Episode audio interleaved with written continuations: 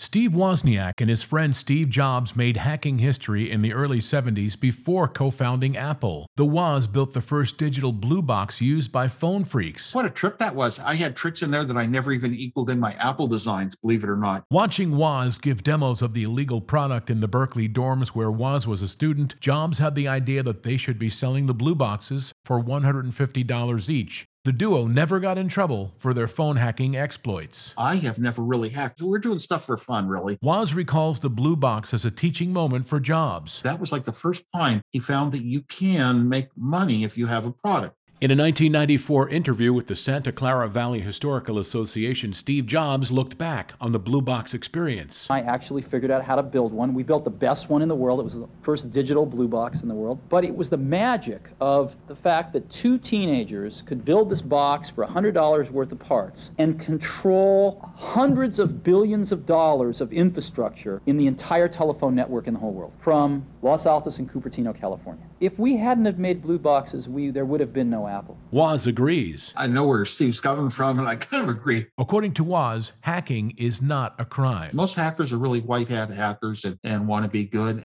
Listen to the full interview with Steve Wozniak at cybercrime.radio.